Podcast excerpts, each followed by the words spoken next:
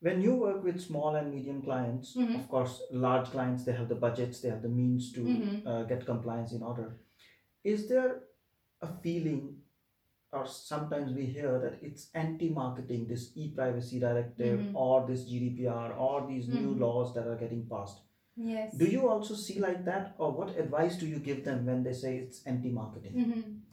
Well, um, especially in Europe, uh, we see I see many small businesses building their whole marketing strategy around the GDPR right about being the secure, uh, being privacy inclusive and Yeah. respectful companies. Uh, so in that sense, I think it's the perfect marketing tool for the small players uh, Mhm. which want to compete with the big ones uh, Right. with the big data. Yes. That's interesting. And uh, how do you s- differentiate or how do you see privacy and security intersection? Because Mhm. uh, some people say privacy is important, some say Mhm. security is important, and most say that both are important and both go hand in hand. But how do you Yes. see it?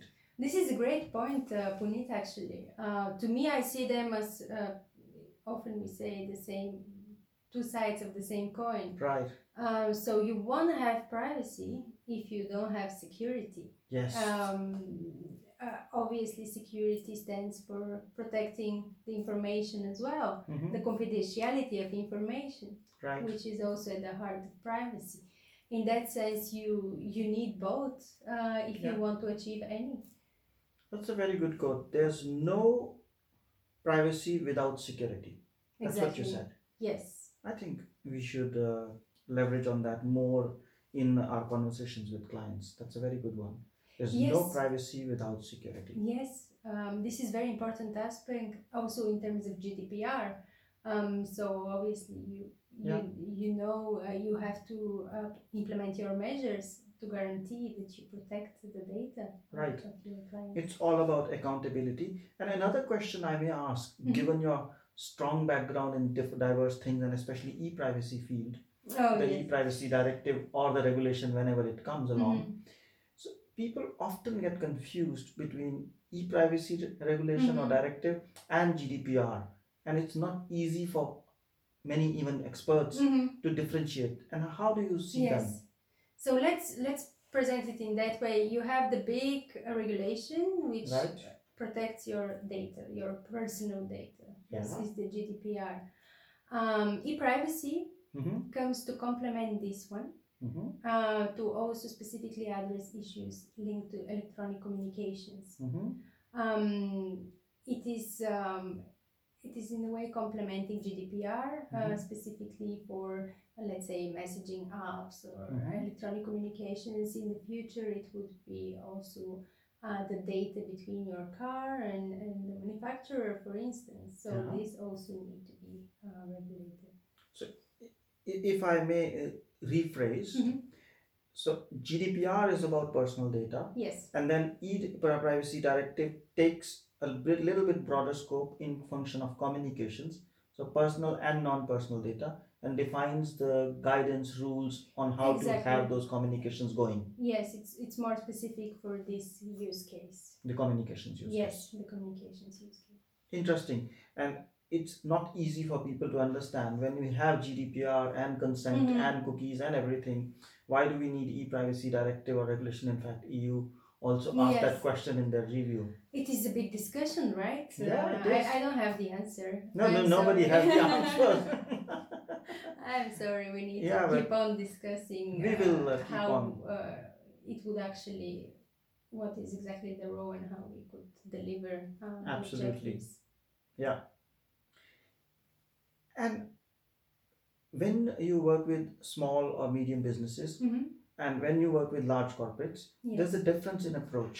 The large corporates usually tend to define their own policy, have a very governance or strong risk focused approach Yes. to compliance. yes. While the small and medium businesses do not have the means, do not have the bandwidth to Yes. do all these things. Mhm. So, how, what kind of differences do you see when you compare private, uh, privacy or com- security implementation Mhm. or cybersecurity compliance between small, medium, Mhm. and the large companies?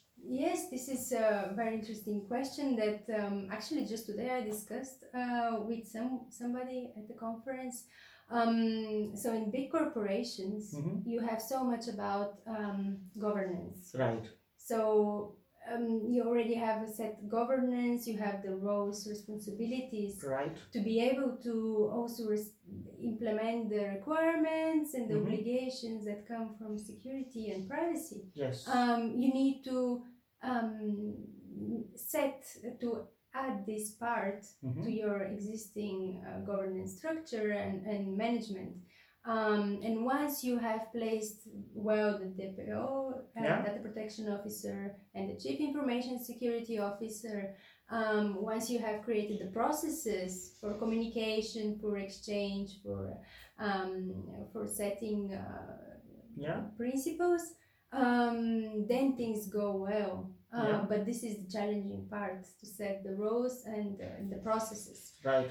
In small organization, um, when people play all the roles, in that sense, they have all the information and they Right. could act upon uh, much faster. Yeah. Yes.